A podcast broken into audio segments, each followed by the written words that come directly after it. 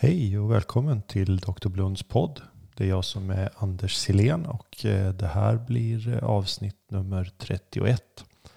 Eh, ja, jag hade nyligen äran att få föreläsa på en sepsiskurs för ST-läkare som ordnades här på universitetssjukhuset i Linköping.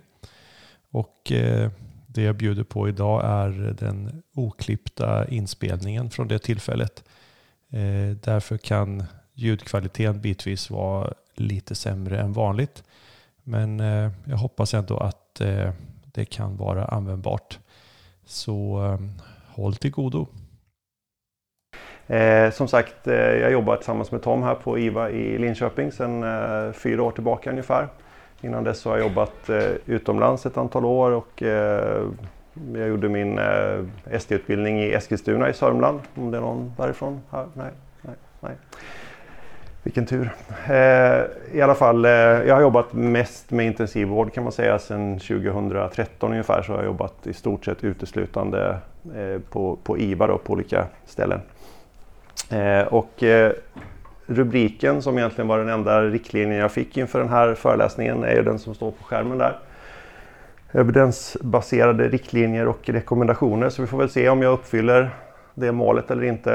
Eh, ni har fått eller kommer att få ett litet handout med en sammanfattning så ni behöver liksom inte anteckna så mycket hoppas jag. Eh, och ni får gärna avbryta när ni vill om det är några frågor och så. Eh, men vi kör igång. Eh, jaha, den här funkar förstås inte. Eh, då vet ni ju att det där är definitionen utav sepsis nu då, nu för tiden, sedan ett tag tillbaka. Eh, och eh, om man betonar då de eh, orden där, organdysfunktion, stört systemsvar och infektion.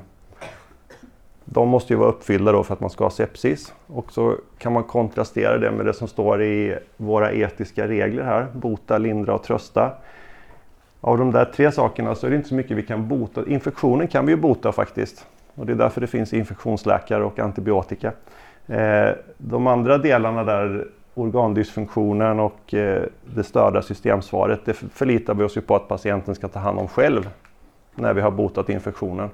Men under tiden som de återgår till det normala så kan det behövas lite stöttning utav oss med olika andra saker förutom antibiotika och så. Då. Och det är väl kanske lite det som vi kommer att prata om nu.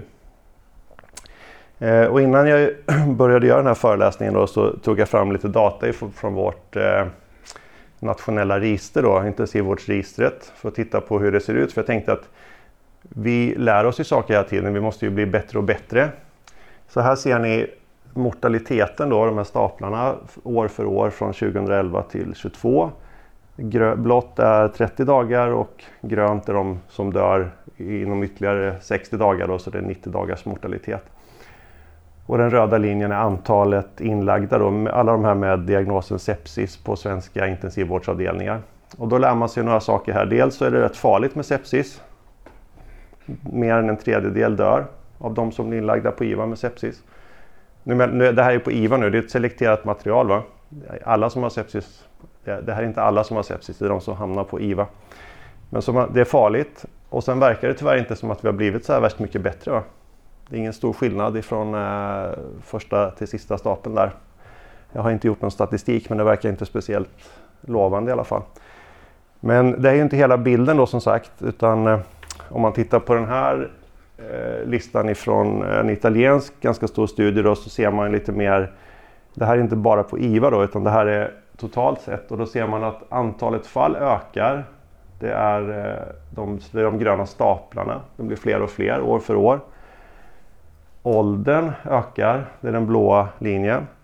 Men mortaliteten minskar ganska kraftigt då från 26 procent där i början till 18 procent i slutet. Så på det hela taget har vi blivit mycket bättre om man ser till det som händer utanför IVA också, alltså alla patienter. Jag såg en svensk text där man angav att det kunde vara så mycket som 50 till 70 000 fall i Sverige per år av sepsis. Jag vet inte om ni har diskuterat den incidensen tidigare men Eh, så det är en ganska liten andel av alla som hamnar på IVA. Då. Om vi går tillbaka där så är det ju under 2000 fall per år på IVA. Så att det är en ganska liten del som hamnar hos oss. Så vi, vi har nog blivit bättre. Förhoppningsvis. En fråga där? kan göra med att infektionskriterierna ändrats så pass mycket så att fler kallas av sepsis och därför överlever fler?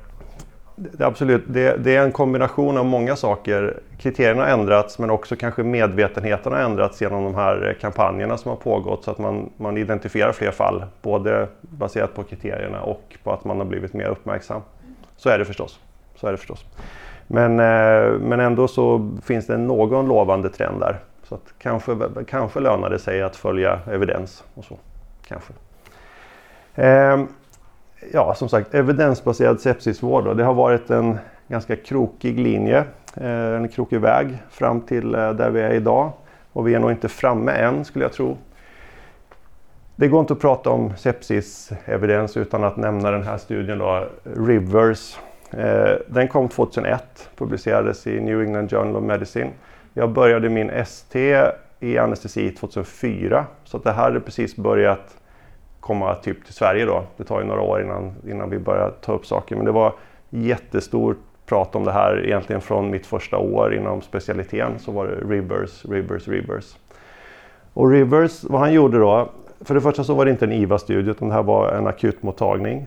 Han plockade ut patienter som uppfyllde de dåvarande kriterierna för sepsis. Det var de här SIRS-kriterier eh, så vi behöver inte gå igenom det. Och så utsatte han dem för ett väldigt aggressivt protokoll med någonting som han kallade för Early Goal Directed Therapy, alltså målstyrd behandling. Eh, randomiserat i två grupper. Då. Ena gruppen fick hans protokoll, andra gruppen fick inte det. Och i det här protokollet så var det massor med saker. Man hade ett mål för medellatärt tryck, man hade ett mål för CVP, man hade ett mål för HB, man hade ett mål för saturation i central venöst blod. Och så skulle man uppnå de här målen då inom, så höll man på med sex timmar med det här och sen lades de in på sjukhuset eh, på IVA eller en avdelning och så följde man mortaliteten. Och då var det en jättestor skillnad till fördel för de som fick det här protokollet. Eh, lite, redan då ifrågasattes det här lite grann. Då. Det är en singelcenterstudie till att börja med. Det blir alltid lite eh, tveksamheter. Den här mätningen av centralvenös saturation som jag nämnde gjordes med en speciell kateter som Rivers själv hade patent på. Vilket också gör att man kan fundera lite på om det var en helt eh, rättvis studie. Men hur som helst, resultatet gick inte att säga något om. Det var väldigt signifikant så därför så började man ta upp det här väldigt snabbt. Då. Några år efter, faktiskt samma år som jag började min eh, utbildning, då, 2004, då kom den första utgåvan av det här Surviving Sepsis Campaign som är liksom en expertpanel då, en multinationell eh, expertpanel som publicerar, eller publicerade då den här första eh, rekommendationen och den var i stort sett helt baserad på Rivers. Så att samtidigt som det här kom så lanserade Philips som tillverkade våra övervakningsmonitorer mjukvara i monitorn som sa till oss att följa Rivers. Det ploppade upp rutor hela tiden som sa nu har det gått tre timmar, nu ska ni göra det här. Nu har det gått sex timmar, nu ska ni göra det här. Så det, var, det här var det stora då i början på eh, 2000-talet. Och det var, man pratade om bundles, alltså buntar av eh, åtgärder som skulle göras vid vissa tidpunkter. Eh, och det som man kan säga var bra med det här det var ju att det gjorde att man fick en mycket mer enhetlig behandling av sepsis och att vi jobbade, vi var mer aktiva och uppmärksammade det här problemet. Då. Det som inte var så bra var kanske att i den där studien som Rivers gjorde så var det 260 patienter. Och ingen hade replikerat den. Det gjorde man inte förrän eh, mycket senare. Då kom det tre studier ganska tätt ihop. De startade samtidigt men de blev färdiga med lite, lite glapp då. Eh, Promise, Process och Arise. En från USA, en från Europa, en från Australien och Nya Zeeland.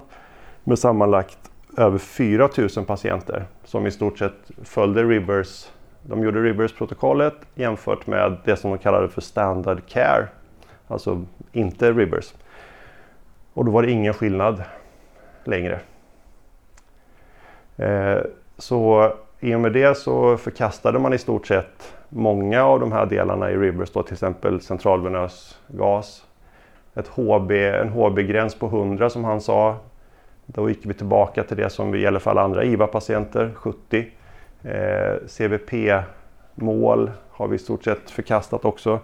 Eh, så Rivers fick igång den här processen men Rivers är i stort sett förkastad idag kan man säga. Det enda, enda målet som, han hade, som finns kvar fortfarande eh, mappmålet. Vi kommer till det lite senare.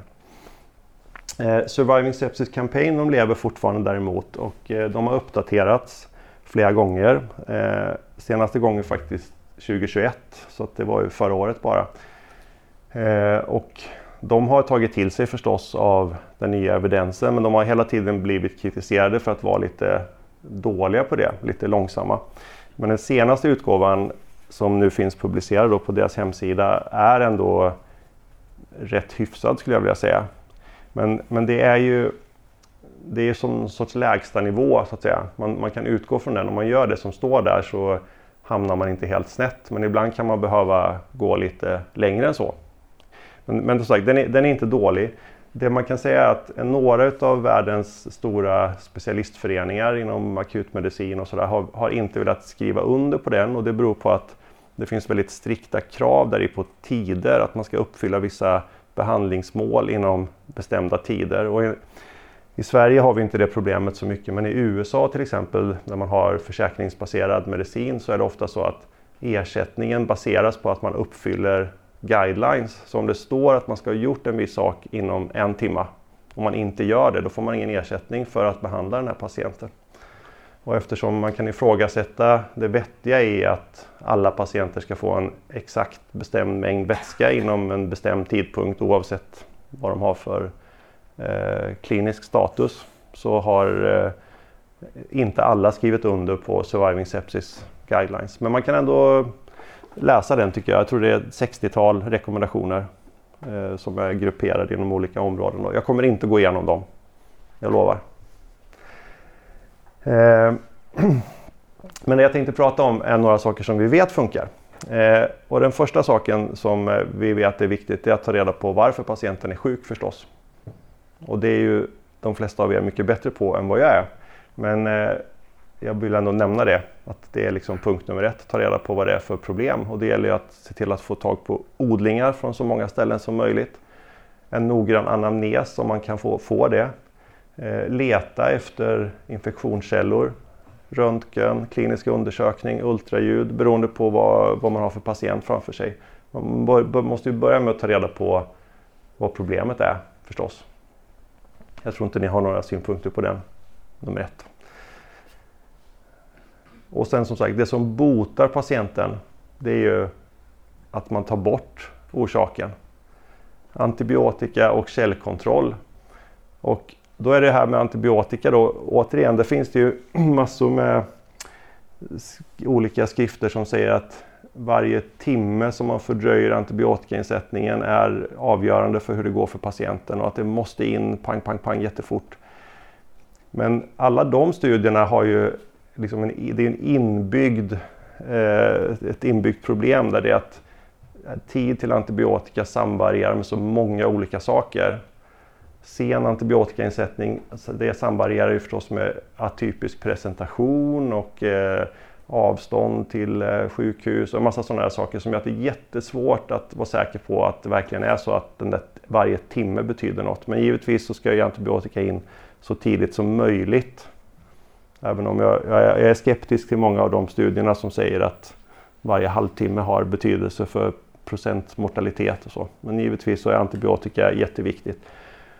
Och källkontroll då, om man har avstängda områden av kroppen, abscesser, pyeliter, eh, fria, fritt tarminnehåll i buken och sådär. Då kommer ju inte antibiotika att hjälpa utan man måste förstås eh, få bort det.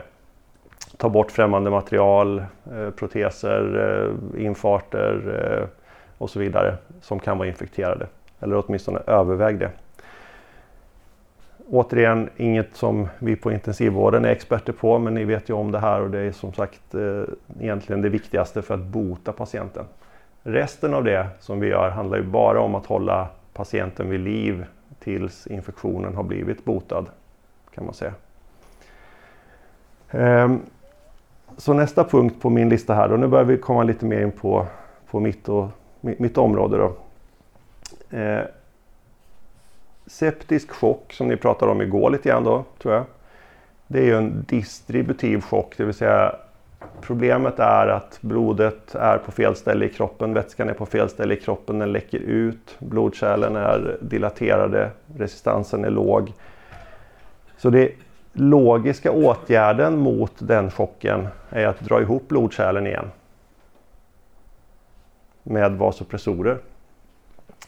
Eh, så därför så tycker jag, och inte bara jag, utan det, allt mer evidens stödjer att man ska starta väldigt tidigt med vasopressorer vid septisk chock.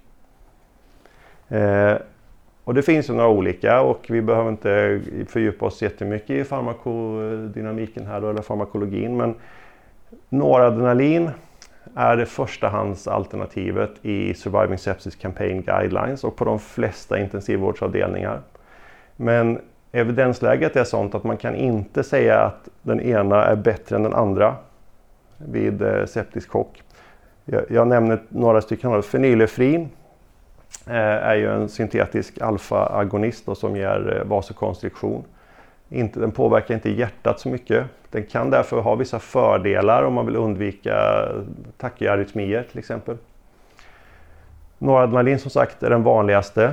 Eh, och adrenalin känner ni ju till i många andra sammanhang. Man behandlar ju alla möjliga typer av problem med det. Hjärtstopp, anafylaxier och så.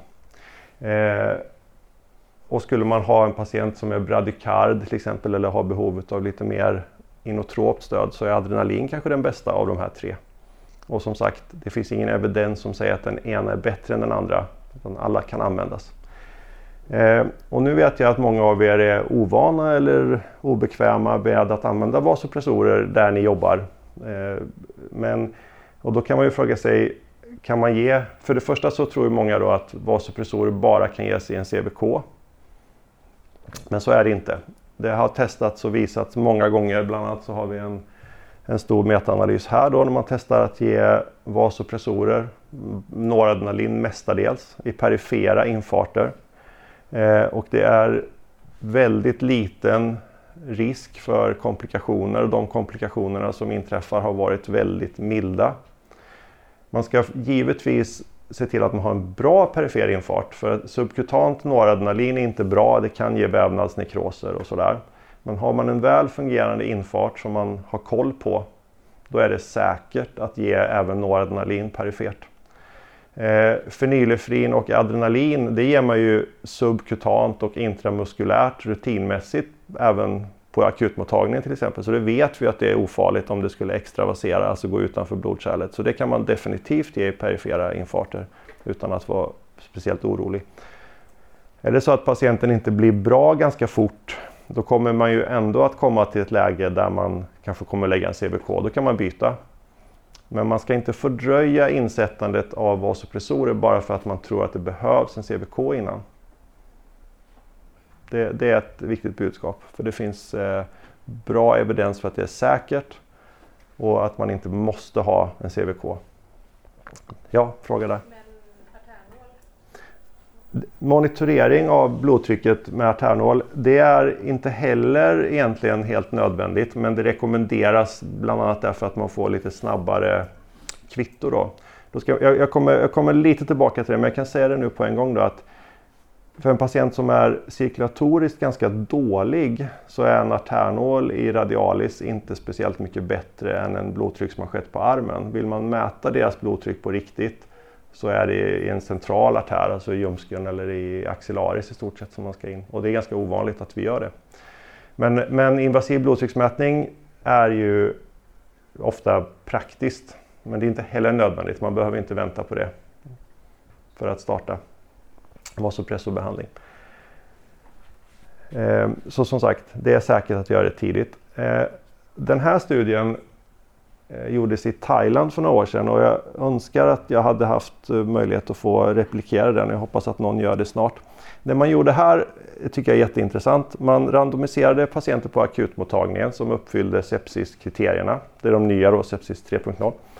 Ehm, hälften av dem fick alla fick en infusion i en pump med en konstant hastighet. Hälften av dem Fick noradrenalin, 0,05 mikrogram per kilo per minut. Det är en ganska låg dos men ändå en skaplig dos.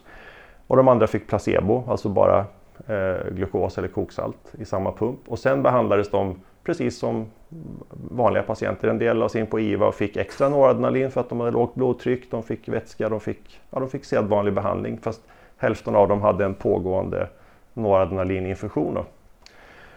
Och då såg man att den gruppen som fick noradrenalin de var mycket snabbare borta ur sin chock, mycket snabbare. Alltså snabbare tillbaka till målblodtryck, bra urinproduktion.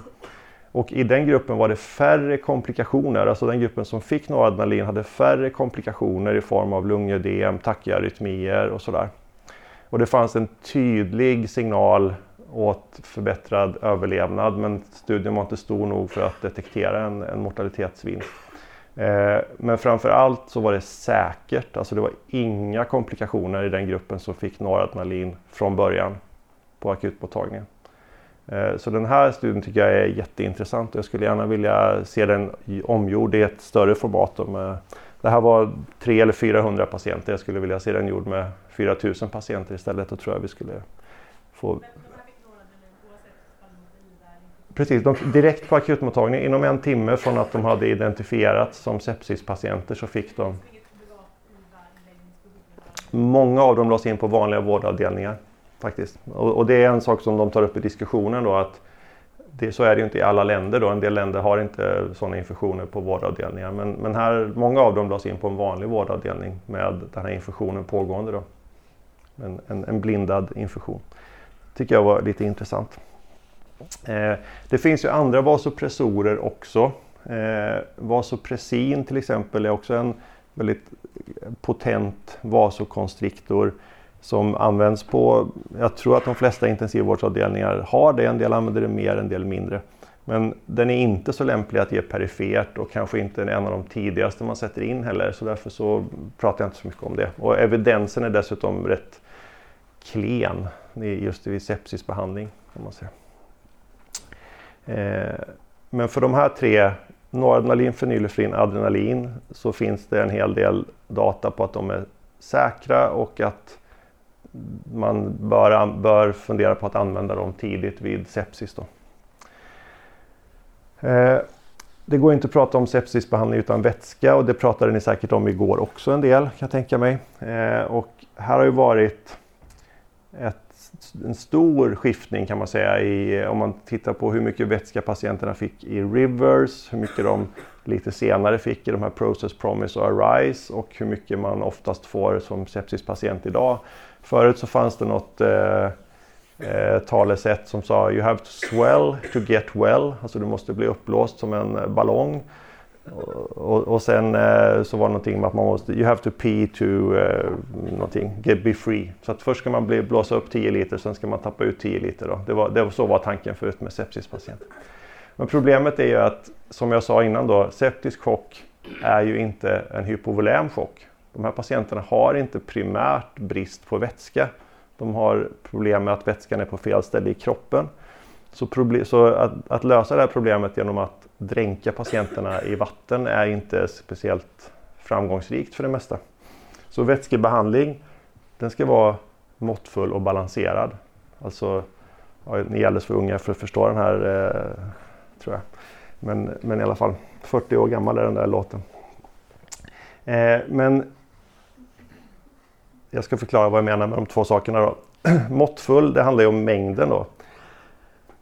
Och innan man börjar sin vätskebehandling så måste man försöka ta reda på vad man har för patient framför sig. Är det en patient som faktiskt har förlorat vätska genom diarréer, kräkningar eller som är dehydrerad för att de har legat hemma och varit sjuka ganska länge. Sepsis är ofta ett ganska snabbt förlopp så de flesta sepsispatienter har ju inte varit sjuka i två veckor innan de kommer till oss. Det, oftast är det ju något dygn bara. Och då hinner man inte förlora så mycket vätska. Men man bör försöka skaffa sig en uppfattning. Man kan ta en anamnes om det går. Man kan ju titta förstås om det finns gamla journaler och så och se vad det är för typ av patient. Gärna ta ett ordentligt status och har man möjlighet kan man ju också göra ett ultraljud för att få en liten uppfattning om hur det ser ut i kärl, med hjärtat och kärlen. Om det ser ut att vara överskott eller underskott av vätska. Men har man inte tecken till några jättestora förluster då bör man hamna någonstans i mitten där. Så en till två liter vätska är ungefär vad man bör behöva då om man har en sepsis. Och det här gör ju att man förmodligen kommer att behöva gå in med de där vasopressorerna ganska tidigt. Men man kan ju också ha patienter som inte tål vätska. Patienter med hjärtsvikt, alla vet ju att de är, alla, alla är lite försiktiga att ge vätskebolusar eller stora mängder vätska till patienter med hjärtsvikt. Och har man en patient som redan är rätt så svullen och eh, man kan se tecken på, på eh, hjärtsvikt, då ska man verkligen inte hälla på dem en massa vatten, för det är inte det de behöver. Eh, så måttfull, små mängder vätska eller så, så, så, små mängder som man, som man kan. Men runt två liter är rimligt. Hur fort ska man ge det? Inte speciellt fort är mitt råd och även, även litteraturens råd. Därför att vätskebolusar har ofta en effekt. Om man ger vätska snabbt till en patient som är, har lågt blodtryck, då stiger blodtrycket oftast. Därför att nästan alla hjärtan reagerar med ökad cardiac output om man ökar preload, alltså om man ökar när man ger en vätskebolus. Så då stiger blodtrycket. Men det blir en kortvarig effekt. Den här vätskan man har gett den försvinner ut, den omdistribueras i kroppen. Särskilt om man har sepsis, när man har läck läckage från kapillärerna. Så ganska snart, inom någon timme eller så efter att man gett den där bolusen, så är man tillbaka där man var innan. Då kommer man ge en ny bolus och så kommer man ge en ny bolus och så gör man en ny bolus och så håller man på så tills man har de där 10 literna på patienten och han är inte ett dugg bättre. Så vätskebolusar är sällan indicerat. Utan vi pratar om att ge det här, och när jag säger långsamt då, då menar jag inte avdelningslångsamt utan IVA långsamt. Vi säger en, en, en till två timmar menar jag. Inte, inte tio minuter och inte 12 timmar. Utan någon, en, en till två timmar ger man den här vätskan på. För sen när man väl lägger in patienten, var den nu hamnar, många av mina patienter hamnar ju på IVA eftersom jag jobbar där förstås. Men när man lägger in patienten då kommer den att få en massa vätska ändå därför att ni ger intravenös antibiotika och andra läkemedel som späds ut i vätska så att det blir ett par liter hur man än gör per dygn till en, till en sjuk patient. Det är jättesvårt att komma ner i, under basalbehovet i vätska till någon som är inlagd svårt sjuk på sjukhuset. Så man behöver inte ösa på dem en massa vatten, de kommer få det ändå. Och tycker man att de inte får tillräckligt mycket vatten då, får man, då kan man ge dem det i sonden till exempel sen så att de får den vägen som vi är gjorda för att ta upp vatten. Men mycket, mycket mindre vätska nu än, än man rekommenderade för och definitivt så tycker jag inte att det är så kul att komma och titta på en patient som redan har fått 8 liter saltvatten på ett par timmar och fortfarande är jättedålig för då kommer det bli ett riktigt jobbigt, eh, en jobbig vecka framöver. Övervätskning med mer än 4-5 liter under ett vårdtillfälle är väldigt starkt associerat med ökad mortalitet och eh, längre respiratortid och sådär. Om det sen är en kausalitet är alltid svårt att säga förstås. Det är ju, samvarierar ju som allt annat med sjukdomssvårighet. Men försök, vi ska försöka att undvika att dränka patienterna för det är inte till deras fördel. Och med balanserad, i den här måttfull och balanserad, så menar jag i princip att man ska välja det som kallas för balanserade kristalloider och det gör vi nästan alltid i Sverige. Det är väldigt ovanligt att man använder natriumklorid som vätskeersättning till någon som kommer in. De flesta får ju ringeracetat eller plasmalight eller någonting sånt. Eh, och det är bäst att välja en av de vätskorna om man inte har några väldigt speciella indikationer. Till exempel om någon har kräkts jättemycket så kan de ju ha en metabol alkalos och då kan man ge natriumklorid som vätskeersättning för att kompensera det lite grann. Men ringer acetat, det blir aldrig fel. Så jag tycker man ska köra det. Sockerlösningar använder vi inte som volymsersättning. Eh, utan det är eh, balanserade kristalloider med, eh, med salter i som vi använder. Sen så kan det vara bra att tänka om man, om man tänker på lite sikt här så ska man också tänka på natriuminnehållet i de här vätskorna för att basalbehovet av natrium är 40 till 60 millimol per dygn kanske för en normal vuxen person. Och en påse ringeracetat innehåller över 130 millimol natrium. natriumklorid är 156 och så. Så att fortsätter man att ge de här vätskorna som någon sorts underhåll sen, då kommer man att överlasta patienten med natrium och efter några dagar så har de 156 i serumnatrium och så får vi hålla på och försöka bli av med det istället. Så att det här är ersättning för förluster. Men som underhåll eller som eh, helst ska man inte blanda läkemedel i natriumklorid tycker jag för det blir också en ganska stor natriumbelastning. Om, det, om de som går och blandar i glukos blandar man i glukos för att undvika just den här natriumbelastningen. Men man bör tänka på det därför att hypernatriemi är väldigt vanlig sen komplikation till intensivvård eller vård av sjuka patienter. Så, så det är ja, 40 till 60 eller möjligen 80 millimol per dygn Eh, är det man behöver natrium. Det kanske inte har så mycket med sepsis att göra men det kan vara bra att tänka på i alla fall. Eh, sen så lovade jag att vi skulle prata lite om eh, eh, steroider som faktiskt är den femte punkten på min lista här. Då. Ni pratade lite om det igår. Då. Och det här har varit också väldigt, väldigt eh, ja, omdiskuterat under, under de här senaste 10, 15, 20 åren. Sådär. Det har funnits perioder när man gav extremt höga steroiddoser till sepsispatienter och då gick det dåligt för dem. Så då blev det förbjudet att ge steroider. Och sen så gav man olika former av steroider och blandningar och sådär och diskuterade doser. Men för några år sedan, det har nog gått fyra, fem år sedan nu kanske, så publicerades med ganska kort intervall två jättestora studier. Den ena hette Adrenal och den var specifikt eh, ägnad att ta reda på det här då, steroider till sepsispatienter. Och ungefär samtidigt så kom det en annan studie som hette Aprox med en massa sen i. Och den var ju från början faktiskt designad för att testa ett annat läkemedel som hette Xigris. Eh, som sen blev avregistrerat mitt i studien. Så då gjorde man färdigt den studien och publicerade den istället som en steroidstudie för de patienterna fick också steroider. Då. Men det var, från början var den inte avsedd för det. Men, men det, här, det här var jättestora studier i alla fall och det man gjorde var att man tog patienter med sepsis med vasopressorbehov och mekanisk ventilation. Så de var ganska sjuka då, de låg på IVA. De hade antingen non-invasiv eller invasiv mekanisk ventilation plus vasopressorer. Och så jämförde man att ge dem 200 mg hydrokortison per dygn eller placebo.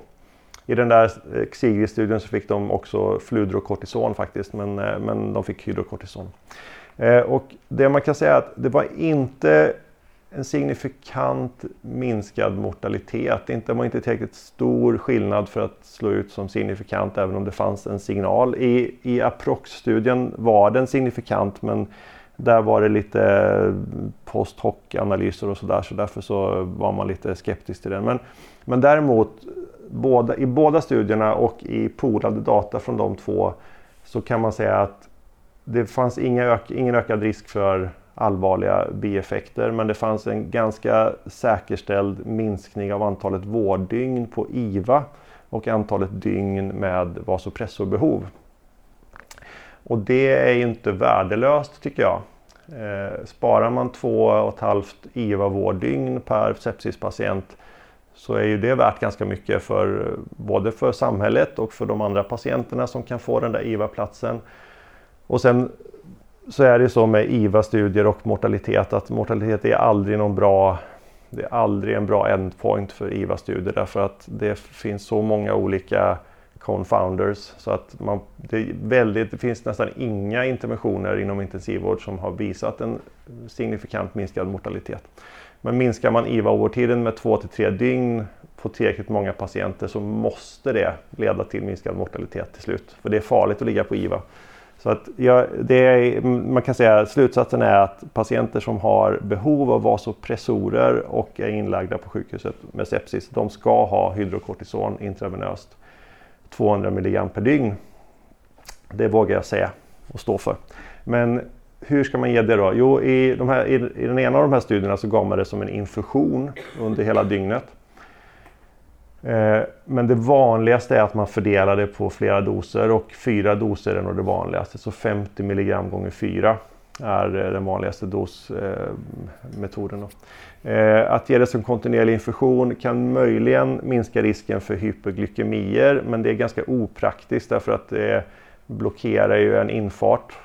Man behöver, då behöver man ytterligare en infart bara för att ge kortison. Och det blir mycket mer hanterande för personalen och sådär så att det är oftast inte görligt. Så att, eh, och, och, det är ingen skillnad heller. Alltså, när man har gjort mindre studier och man har jämfört de två så blir det ingen skillnad i hur det går för patienterna. Så att 50 mg gånger 4 är den vanligaste dosregimen. 100 gånger 2 skulle kunna tänkas också. Men eh, det blir en jämnare serumkoncentration om man ger det fördelat på 4. Var det något mer ni ville veta om steroider? nu vet ni vad jag tycker i alla fall. Ja.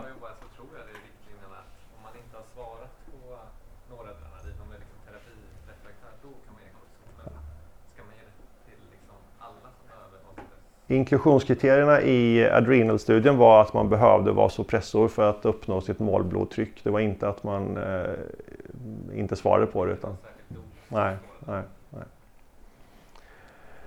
Och eh, det, det, är ju säkert så att alltså det, det, är ett väldigt heterogent material när man behandlar sepsispatienter. Och, in, och i en del studier, inklusive den här PROC-studien, så gjorde man också så att man försökte mäta binjurebarksfunktionen hos patienterna. Ehm, och det har man gjort i flera andra studier men det verkar inte hjälpa så mycket. Alltså, för givetvis, det, man, det vi tror att vi behandlar är ju en relativ binjurebarksvikt eh, hos de här patienterna. Att de inte kan producera tillräckligt mycket kroppseget kortisol för att eh, hålla igång eh, eh, kärl och så vidare. Vi tror, det är det vi tror att vi gör, men man har inte kunnat visa att den gruppen som har... För, det, för man kan dela in dem i grupper efter binjurbarksfunktion men det, går, det är ingen skillnad i outcome bara för det, bara för att man gör de här subgruppsanalyserna. Så det kan vara någonting annat vi behandlar kanske. Men hur som helst, det är så pass ofarligt och billigt och nästan säkert till fördel för patienten så att alla mina sepsispatienter som behöver vasopressorstöd får hydrokortison. Fråga där?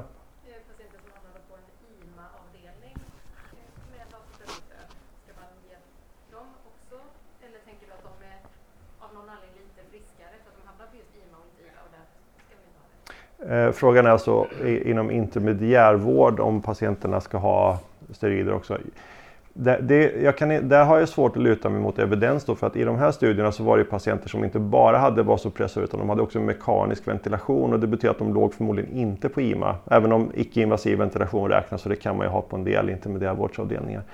Jag tycker ändå att det här är stöd nog för att man ska sätta in det på alla patienter som behöver vasopressorer.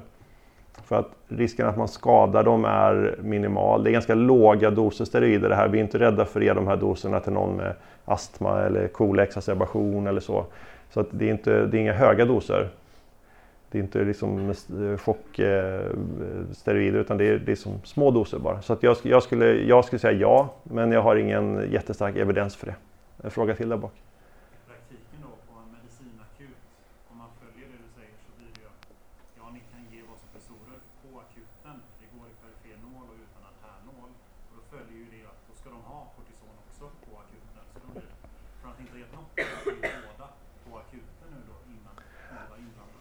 Ja, alltså när ska man börja ge steroiderna? Det, förmodligen så är det ju, det, det, här återigen då, inklusionen i de här studierna, jag tror att det var 6 timmar i den andra, 12 timmar i den andra som de hade på sig att inkluderas.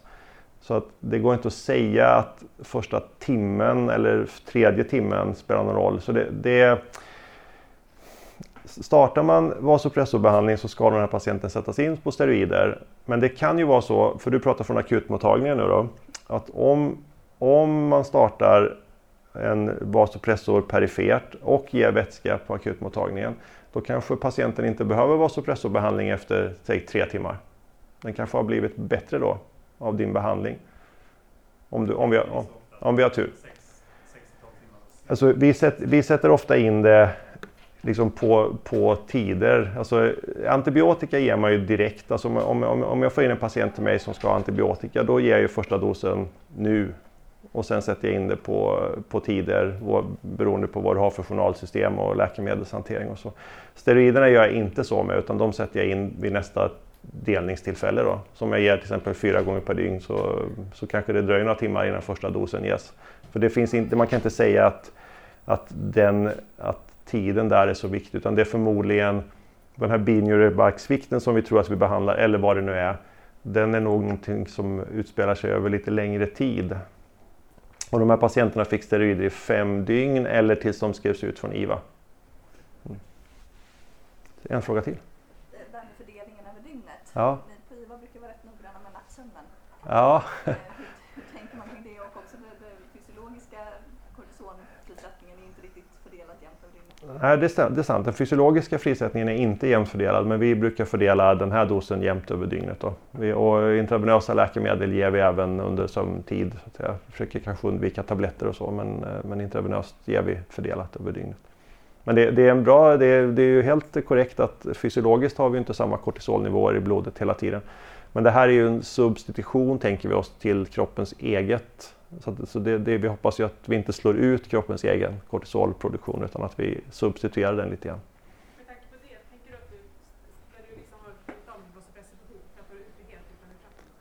Ja, bara sätter ut det. Ja. Fem dygn kan man sätta ut utan att trappa ut det.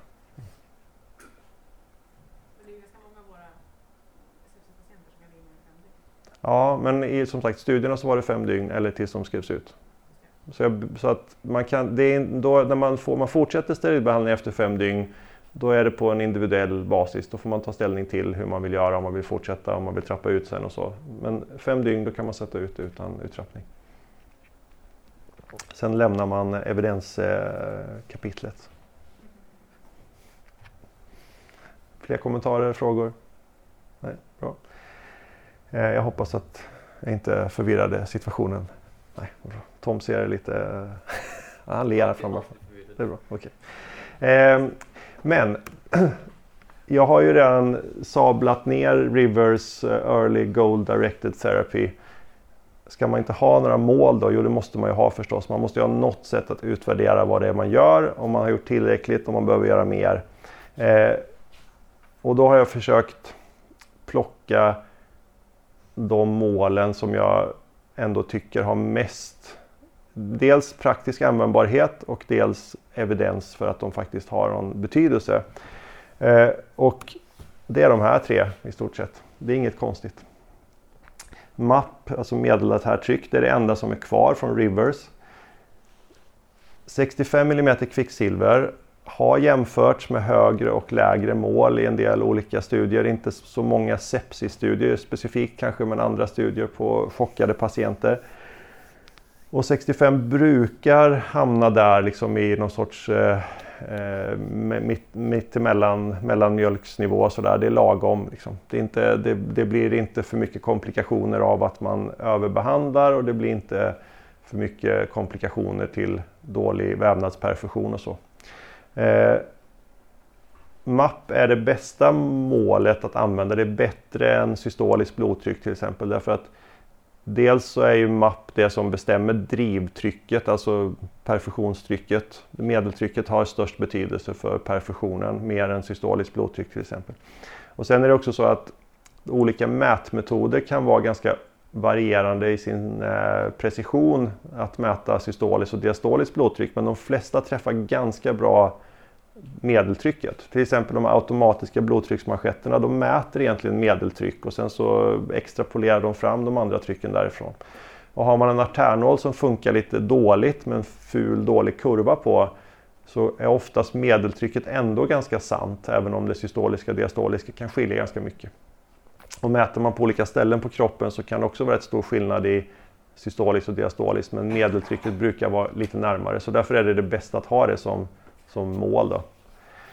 Eh, man kan testa att eh, ändra gränsen för en enskild patient om man har anledning till det. Patienter som till exempel är hypertoniker och ofta går runt med ett medeltryck på 95 de kanske mår bättre av att ha ett högre medeltryck. En del patienter har lågt tryck i vanliga fall. Det kan vara svårt att veta det men en del har det och de kanske egentligen kan klara sig med ett lite lägre tryck. Det, fanns, det finns en studie på, lite, på äldre patienter Eh, med sepsis, en ganska liten studie i och för sig, men där jämförde man 60 med 65. Eh, och då såg man att det var ingen skillnad i outcome, men det var lite färre fall utav förmaksflimmer i den gruppen som hade en lägre mål. Och det beror på att man gav färre vasopressorer till dem. Då. Men 65 är ett bra, det kan vi utgå från. Det ska vi ha, det blodtrycket vill vi ha när vi justerar vår vasopressor. Då. Och sen är det sådana här att, att bedöma perfusionen. För det är egentligen det vi vill ju. Vi vill ju att patienten ska ha en bra blodcirkulation. Och huden är det bästa måttet på det egentligen. Det som vi har lättast att titta på. Färgen på huden, temperaturen på huden, särskilt perifert, fingrar och tår. Marmorering, det är ett tecken på dålig mikrocirkulation då när huden blir så här eh, blålila i ett, eh, i ett marmorerat mönster. Eh, så hudfärg och temperatur. Och kapillär återfyllnad, alltså ni vet det här gamla man trycker på nageln och tittar på hur snabbt den blir röd igen. Det är faktiskt bra tecken på perfektion och har jämförts med många andra metoder i studier och ingen har visat sig vara bättre än den andra så då tycker jag att enkelt är bra. Och urinproduktion, den gamla, gamla narkosläkar eh, Eh, vi brukar ju prata om att det är fattigmans PA-kateter. Nu är det ingen som vet vad en PA-kateter är längre men i alla fall ett mått på perfusion. Då. Om njurarna producerar urin då är det ett ganska bra tecken på att man har en hyfsad vävnadsperfusion. Det är faktiskt eh, rätt så bra. Om njurarna inte producerar urin så kan det bero på många olika saker så därför är det inte riktigt lika bra åt det hållet. Men har man en urinproduktion så kan man känna att man åtminstone inte har en helt eh, kass perfusion. Så det, är, det här är enkla saker, de är tillgängliga nästan överallt. Var man än är så kan man kolla på huden, mäta temperaturen, känna på temperaturen, titta på kapillär återfyllnad och mäta urinproduktion. Och det är faktiskt eh, lika bra som många dyrbara och eh, avancerade metoder. Ni hade hoppats att jag skulle säga en massa om mycket mer avancerade saker, eller hur? Men jag tror att många sitter och undrar vad hände med laktatet då? Varför sa han inget om det? Och det måste jag faktiskt göra. Jag kan prata, bokstavligt talat kan jag prata i en timme om det för jag har en annan föreläsning som bara handlar om laktat, men jag ska inte. Men laktat, det vet ni ju att det finns ju med i kriterierna för septisk chock till exempel. Och det används som en screeningmetod i många olika diagnoser på de flesta akutmottagningar och så. Vi tar ju varenda blodgasapparat nu för tiden producerar ju ett laktatvärde. Så alla, alla vet att laktat på något sätt hänger ihop med att det är något dåligt. Eh, och, det, och det gör det ju. Det finns en stark eh, association mellan ett högt punktvärde på laktat och eh, mortalitet och en massa andra saker. Men, men man ska inte dra fel slutsats av det.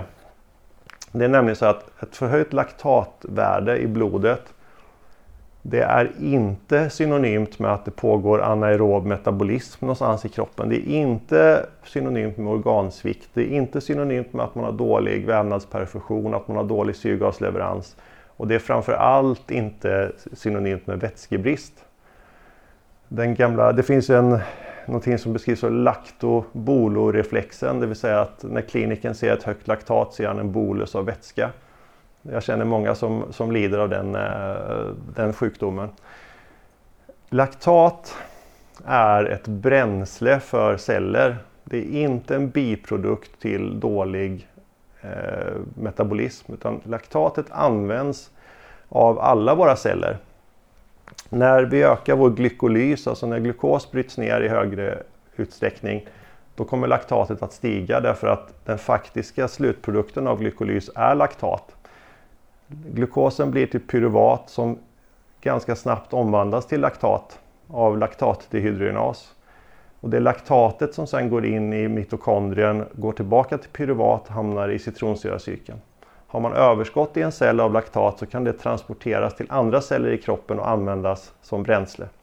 Vid betastimulering, alltså endogen katekolaminfrisättning eller exogen tillförsel av adrenalin till exempel, då ökar laktatnivåerna i blodet. Det är alltså en reaktion på stress. Maratonlöpare, långdistanssimmare, bergsklättrare, alla de här människorna har höga laktatnivåer i blodet när de arbetar. Det pågår ingen anaerob metabolism i deras kropp. Sepsispatienter har ibland eller ganska ofta höga laktatnivåer. Man har aldrig kunnat mäta upp att det pågår anaerob metabolism, att det är nedsatt perfusion varken lokalt eller globalt. Tvärtom så är sepsis ett tillstånd som nästan alltid går med ökad syrgasleverans, hyperdynamisk cirkulation, hög cardiac output. Så det handlar inte om anaerob metabolism, det handlar om stress. Så det jag ska tänka när jag ser att patientens laktat är högt eller stigande, jag ska tänka varför har den här patienten nu ökad endogen katekolaminproduktion? Varför är patienten stressad? Vad är det jag har missat? När man har testat att styra resuscitering, alltså behandling efter laktat, så har det inte varit bättre än att titta på kapillär återfyllnad till exempel. Att, att, mäta laktatvärdet har ett värde så länge man ser det som ett tecken på stress, att man inser att den här patienten inte mår bra. Därför att det farligaste är de här patienterna som kompenserar. De kommer in på akuten och ser inte så dåliga ut. Men så tar man ett laktat och det är högt, kanske 6, 7, 8 någonting. Då betyder det att den här patienten driver på sin egen katekolaminproduktion för att hålla sitt blodtryck. Så den här patienten är i chock fast det syns inte. Därför är laktatet värdefullt. Ser vi ett högt laktat ska vi fundera på varför. Om jag ser en patient som är i uppenbar chock, alltså skitdålig, lågt blodtryck och eh, blek och kall och mår jättedåligt och har ett normalt laktat, då blir jag orolig. För det är inte normalt. När man har tittat på patienter som får adrenalininfusioner mot chock, då är det de som stiger mest i laktat som svar på adrenalininfusionen som det går bäst för. Det är bäst, lägst mortalitet för de som svarar med mycket laktat när de får adrenalin. Som ett tecken på att de då har antagligen brist på eget. Egen katekolamin. Så laktat har betydelse. Ett högt laktat är ett mått på stress. Upptäcker vi plötsligt att laktatet har stigit, då har vi missat något. Vi kanske har missat vår source control. Det kanske finns någon, eh, någon pågående process som vi inte har hittat. Eh, eller, eller någonting annat. Men det är inte automatiskt så att vi ska hälla på två liter ringaracetat eller en flaska albumin bara för att vi ser det där. Utan vi måste tänka till lite. Fråga där bak. Vad tycker du om att eh, förhöjt laktat är en del av definitionen? Jo men alltså varför är att, att laktat är en definition, alltså så här är det, sepsis 3.0 som vi pratar om nu. Det, där har man egentligen gjort en jättestor så här, multivariat analys och så har man tittat på vilka saker är associerade med att det går dåligt sen för patienten och då var laktat en av dem. Så, det, så är det. Det finns en association mellan ett för, initialt förhöjt laktat och ökad mortalitet på sjukhuset. Så de patienterna ska ha extra kärlek av oss. Så jag tycker inte det är fel. Men, men däremot så har det blivit lite för mycket kopplat till alla de här sakerna att, att det måste betyda anaerob metabolism och så vidare. Det är inte det utan det är snarare aerob metabolism som gör att laktatet stiger. Alltså ökad metabolism överhuvudtaget leder till ökad laktat i blodet. Och det ska vi ta som ett tecken på stress. Okej? Okay. Så kort repetition. De här tre målen Mapp över 65, fin hud och urinproduktion. Om vi tittar på dem så kommer vi inte att gå helt fel. Och i, i faktum är att även på ganska sjuka IVA-patienter så är det här saker som vi tittar på. Det är bra att lyfta på täcket och titta på fötterna. Har de blivit blåa så är det något som inte är så bra kanske. Och skulle man, förresten, skulle man se tecken på dålig perfusion trots att man har gjort det här, allt det andra och blodtrycket är bra, då är det då man kanske behöver fundera på om man behöver hjälpa hjärtat med lite inotropi och då blir det ju kanske dobutamin eller adrenalin eller så. Och de flesta av er jobbar ju inte på ställen där det är ett tillgängligt läkemedel tror jag. Men, men vi som är på IVA gör ju det i alla fall. Eh, men det här, som, det här är jättebra enkla mål som också är rätt så väl förankrade i modern evidens och praxis. Då. Mycket av det här är ju ändå på nivån Surviving Sepsis Guidelines. 90% av dem är typ expert opinion eller very weak evidence. Det är väldigt, väldigt få av dem som är baserade på solid evidens. Så det är mycket, mycket blir ändå på den här nivån då. Fråga där bak.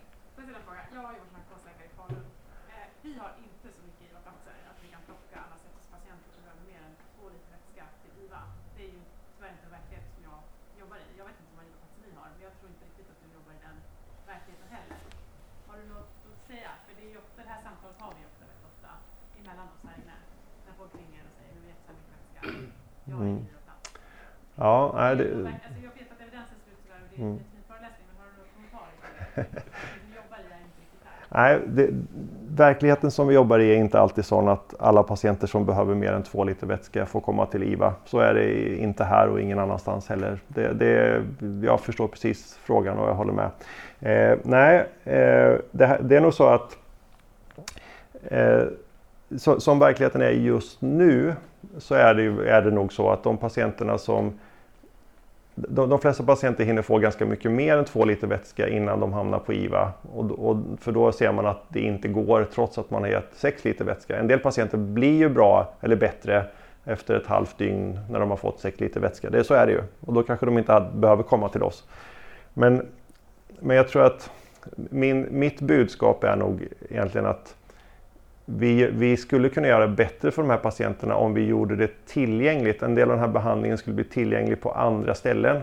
Till exempel om man kunde ha rutiner, säkra rutiner för att ge vasopressorer i låg dos även på en vårdavdelning till exempel. Om, om det skulle vara möjligt så skulle fler patienter kunna få en lite bättre sepsisvård och kanske lite mindre risk för övervätskning och de komplikationer som kommer därav.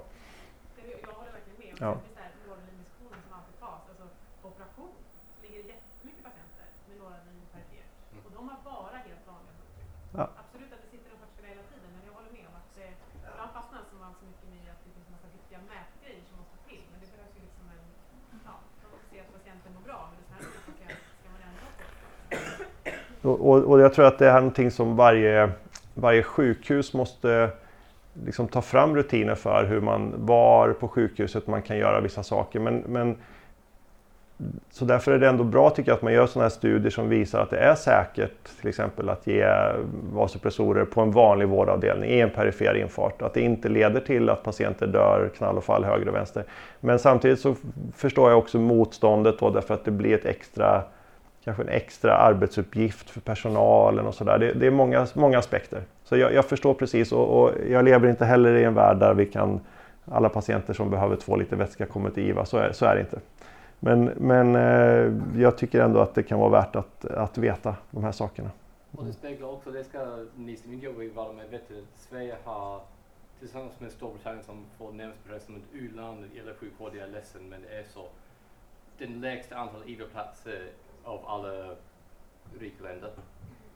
Så vi har jätteproblem med platser. Och därför när någonting i vad vi vill behandla ändras kan vi inte ge den behandling. Men då måste någon gång man ändra systemet också. Och om det blir kommer fler IVA-platser och uh, det är inte bara här kommer vi snart ha en IMA som vi lägger de här platserna på några platser till. Och det finns likadant men det blir det behövs en större ändring. Men man behöver säga det här är en bra behandling, då måste vi ändra saker, inte ja vi kan inte för vi har inte plats. Och det diskussion kan man inte ha klockan tre på natten på akuten det menar jag inte. Men det är jätteviktigt att man lyfter det till en nivå så vi kan börja ge bättre behandlingar. Där var, ursäkta, jag sa det till först. Också apropå det här med noradrenalin, att, att ni bedömer det ändå som en ganska säker och riskfri behandling. Gäller det också geriatriska patienter? Ja, det gör det. Jag tänker att det är ganska ofta eh, patienter, alltså man har kanske egentligen fattat ett beslut om icke-IVA, men det är inte palliation som är alternativet, utan man ändå försöker behandla. Ja. Och den patientgruppen mår ju inte heller bra av 10 liter vätska, utan skulle kanske må bättre av Precis, frå- frågan gäller alltså patienter som, ja, äldre patienter som kanske inte är välkomna till IVA av andra skäl. Då. De, de kan ju också ha nytta av eh, vasopressorer, definitivt. Och det är säkert även i den gruppen. Och som du, precis som du säger, de kanske har ännu större nytta av det för de har ännu svårare att tåla massa vätska. De kanske mår ännu bättre av att vi ger dem vasopressorer tidigt. Men återigen, det beror på vad man har för infrastruktur på sitt sjukhus, vad man har för möjligheter. Jag, jag tycker att man ska jobba för att kunna ge, ge, ge måttliga doser av någon vasopressor. Som sagt, man kan välja den man känner sig mest bekväm med. Även på en vårdavdelning eller på någon intermediäravdelning eller kanske någon observationsplats på en avdelning så, beroende på vad man har. Nu är vi väldigt nära slut på tid här ser jag, men eh, en fråga till hinner vi med. Ja. Jag har en kort fråga om feber bara. Feber? Vad säger ni här om att eh, sänka febern på IVA på sepsis? Ja, det, det har ju studerats också. Ehm, att sänka febern med läkemedel kanske du tänker på i första hand då, paracetamol. Eh, det har ju inte visat sig vara någon liksom, oberoende positiv faktor att, att sänka febern. Det kan vara det ibland därför att temperatur, ökad kroppstemperatur ökar syrgasbehovet till exempel. Så att om man har svårt att, eh, att upprätthålla patientens eh, syrgasbehov då kan det vara värt att sänka temperaturen. Om man har neurologiska tillstånd, eh, det kan ju även vara en meningit till exempel som, som påverkar hjärnan, då kanske man vill sänka metabolismen, då kan det vara värt det. Men som, som generellt att sänka feber är inte, förbättrar inte outcome hos eh, IVA-patienter. Vi gör det jättemycket och oftast är det så att sköterskorna har ju paracetamol mer eller mindre på generella direktiv så de ger det till alla patienter som har 37 och 6. Men det är inte evidensbaserat att göra så. Det är det inte. Men, men som sagt, det, det kan finnas andra skäl till att sänka temperaturen, till exempel syrgasförbrukningen. Men, men det är inte generellt sett ett, en rekommendation att man gör det. Nu är tiden ute om 20 sekunder. Sammanfattningen står på skärmen där. Eh, ni får gärna höra av er till mig om ni har några frågor efteråt. Eh, den där webbadressen där går till min eh, podd. Men jag tänkte, jag har spelat in, jag tror att jag har spelat in det här i alla fall. Om det funkar så kommer jag lägga ut en inspelning sen på den adressen som ni kan ladda ner och lyssna på om ni vill. Eh, Syns det inte? Nej, okej, sorry. Där kom den. Där, sorry. Dr Blund. Eh, så eh, ni är välkomna att kolla på det om ni vill. Eh, och så har ni fått en, eh, ett handout, tror jag, mejlat till er Men ungefär sammanfattningen bara. Där finns min mejladress också och ni är välkomna att höra av er. Ja. Tack så mycket.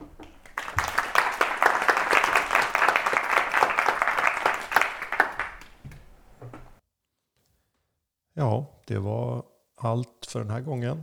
Eh, hoppas att eh, det kan komma till nytta. Eh, tack för att du lyssnar. Eh, gå gärna in och eh, lämna en kommentar på eh, Eh, bloggen på drblund.se 31. Ehm, och glöm inte att eh, du kan lämna ett omdöme på iTunes eller eh, någon annan plattform där du hämtar dina poddar. Följ gärna Dr. Blund på Twitter och Facebook och dela med dina kollegor och kompisar. Det här är Anders Silén. Hej då!